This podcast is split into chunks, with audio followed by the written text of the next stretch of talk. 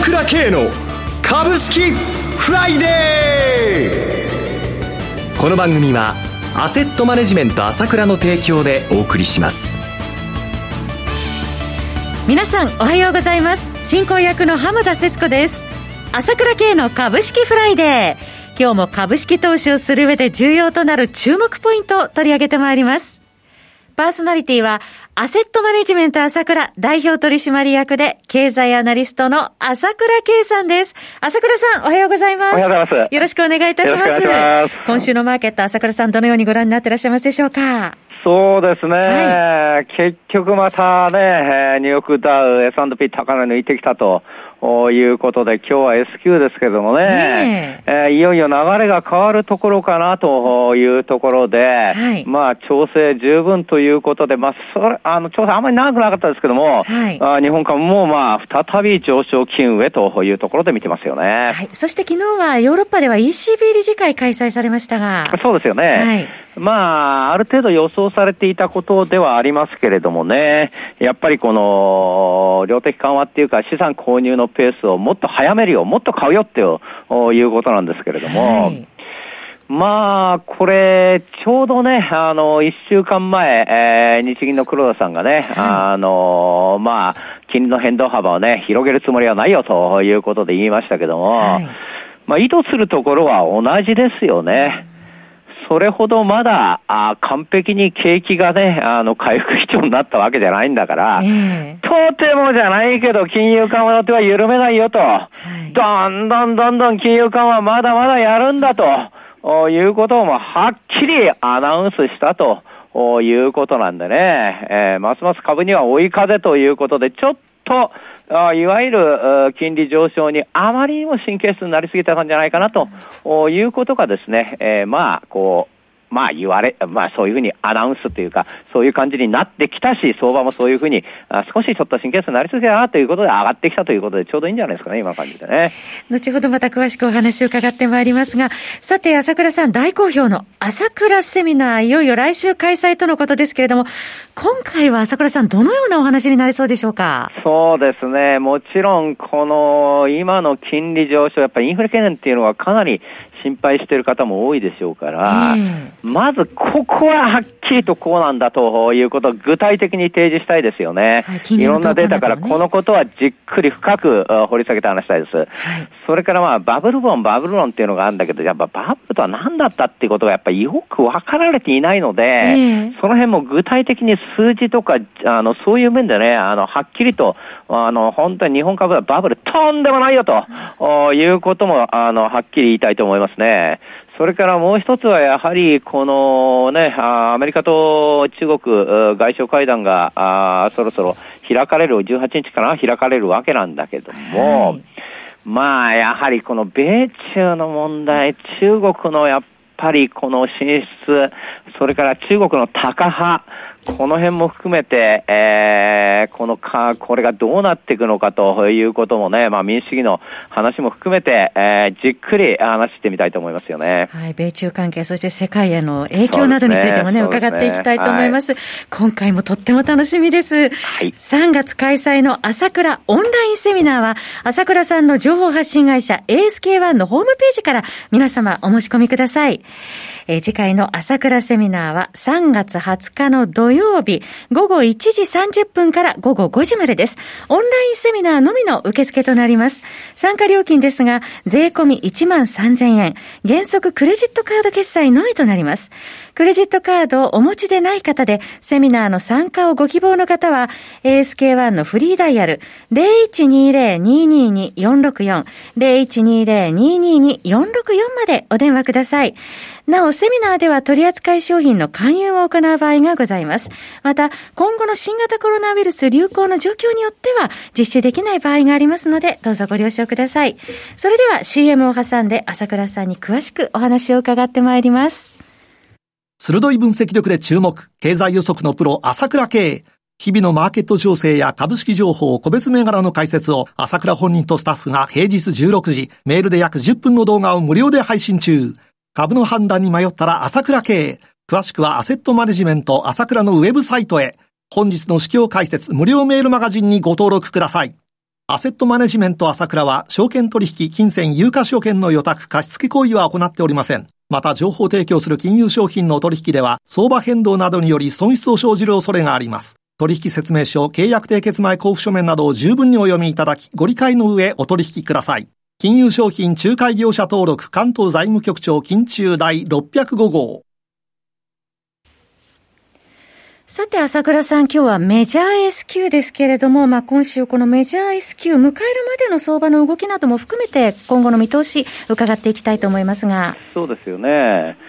まずやっぱり今週、天気となったのはですね、やっぱりアメリカの消費者物価が発表された時点だと思いますね。はい、10日に発表されましたね、2月の消費者物価指数。そね、それで、まあ、あの、総合指数は1.7%、前年度動益水プラスということで、まあ、これは予想通りだったんですけども、はい、コア指数ですね、結局はもう、食料品とエネルギーっていうのは動いちゃいますから、えー、やっぱりコア指数、それを除いた指数でね、食料品とエネルギーを除いた指数で見るというのが、まあ、あの、この物価動向の見方になるんですけれども、はい、これがね、まあ、予想を下回って1.3%だったっていうことで、総合指数より低かったわけだから、なんだ、結局ガソリンがね、かなり前月比で値上がりしたから上がってただけで、それほどひどいインフレじゃないなと、本当にそういう感じだなということが、まあ、再認識されたというのが、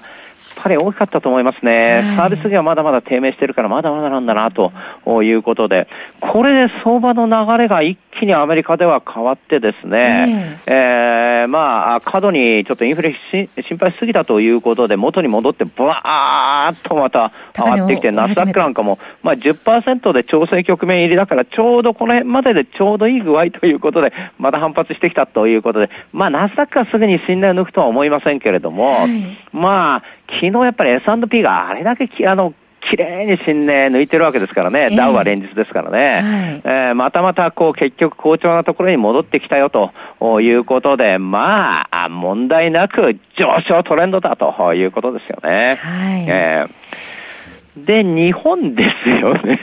国内はどのようにご覧になってらっしゃいますか？やっぱりね、えー、あの、心配してるっていうか、玉関係も悪い人が多いと思うんですよね。はい、まあ、特に昨日あたりも村田が下がったり、キーエンスが5ヶ月ぶりの安値とか、東京エレクトロンは、まあ、8日連続安だよとかっていうことでね。物色の流れどう捉えていいのかっていうところですね。そうなんですよね。まず、その、この個人投資家はだいぶ気にしてると思うんですけれども、はい、これは私もモーニングニュースで水曜日から言い始めたんですけれども、毎日配信されてますね？えー、あの、もう水曜日の時点で大丈夫でしょうということで、はい、えー、流れが変わりますねということをお話したんですけれども、はい。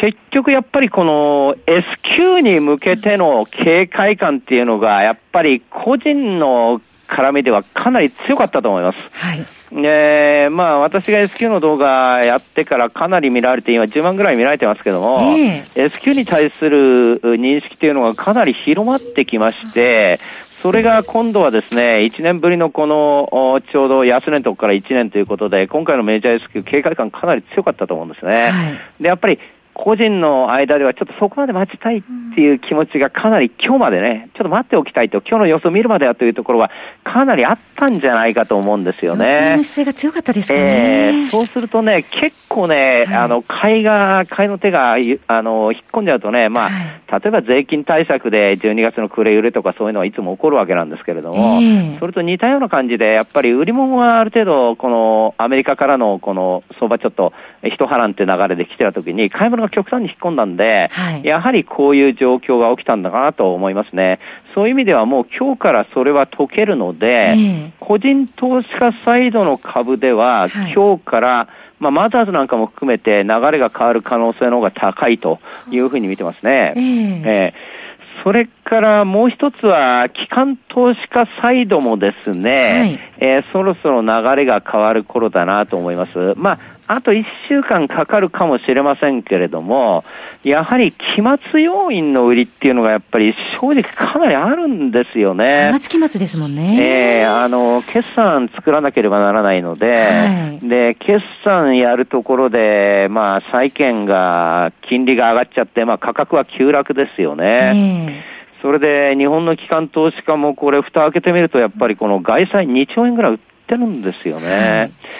そうすると2兆円売ってるってことは、今までよりもかなり損して売ってるわけだから、えー、評価は減ってるわけだから、はい、そうするとその分やっぱり株で埋めなきゃなんないという部分も多分出てきたんじゃないかと思います。はい、そうすると株をこう、儲かってる株を売るということなんで、そうするとグロース株ですね、かなり上がった株、去年の1年間見れば1万7000の時からここまで来てるわけですから、はい、で、やっぱりグロース株かなり上がった。ら、それを売るというのが、まあ断続的に出たっていうことと、それからもう一つは、あの、年金基金、はい、あの、GPIF ですね。えー、これがまあ、あ日本株の比率25%なんだけども、これは当然25%からどんどんどんどん値上がりで上がっちゃってるわけだから、はい、これをやっぱり月、あの、年度末にかけて売らなきゃなんないということでね、先週の数字出てきましたけど、信託銀行4500億売って8週連続売り越しということなんで、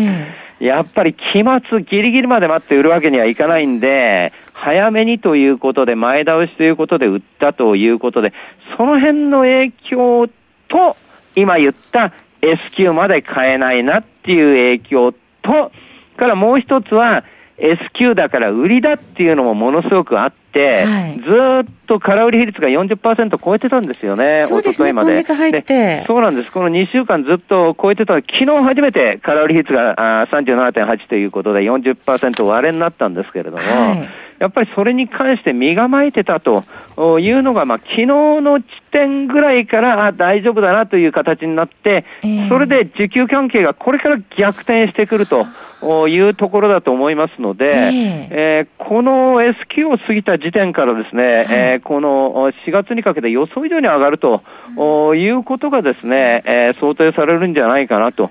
いうことで見てますよね。はい、S q と期末の特殊要因そうそうそう、特殊要因でやっぱりね、あの、買いが引っ込んだ時にちょうどこういうことがあったんで、ちょうどまた売り物も多く出さなきゃならないという、そういう、そう特殊要因があったと、えー、いうふうに今回は見るべきで、はい、まあ上昇トレンド変わらずということで、ここからいけるよと。いうふうに見てればいいと思いますよね。もともと、アメリカの金利が上がったって言ったって、えー、アメリカの金利が上がったっていうその原因は景気が良くなってだからじゃないですか。はい、まあ、いわば世界景気が良くなるってことで、えー、世界の一番景気敏感株は日本なんで、はい、アメリカの金利が上がった、上がってくるほど景気が良くなったってことは、そら、ますます日本株買いなんだと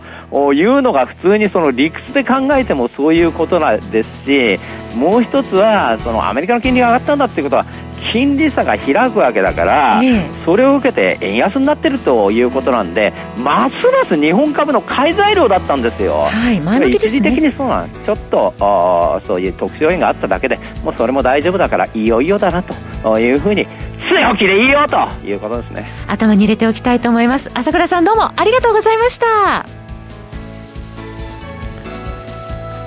私朝倉家が代表してます。アセットマネジメント朝倉では SBI 証券楽天証券グレスのみの口座開設業務を行っています。私のホームページから口座開設をしていただくと週2回無料で銘柄情報を提供するサービスがあります。ぜひご利用ください。それでは今日は週末金曜日頑張っていきましょう!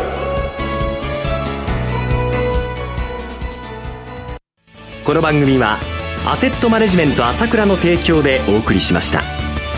最終的な投資判断は皆様ご自身でなさってください。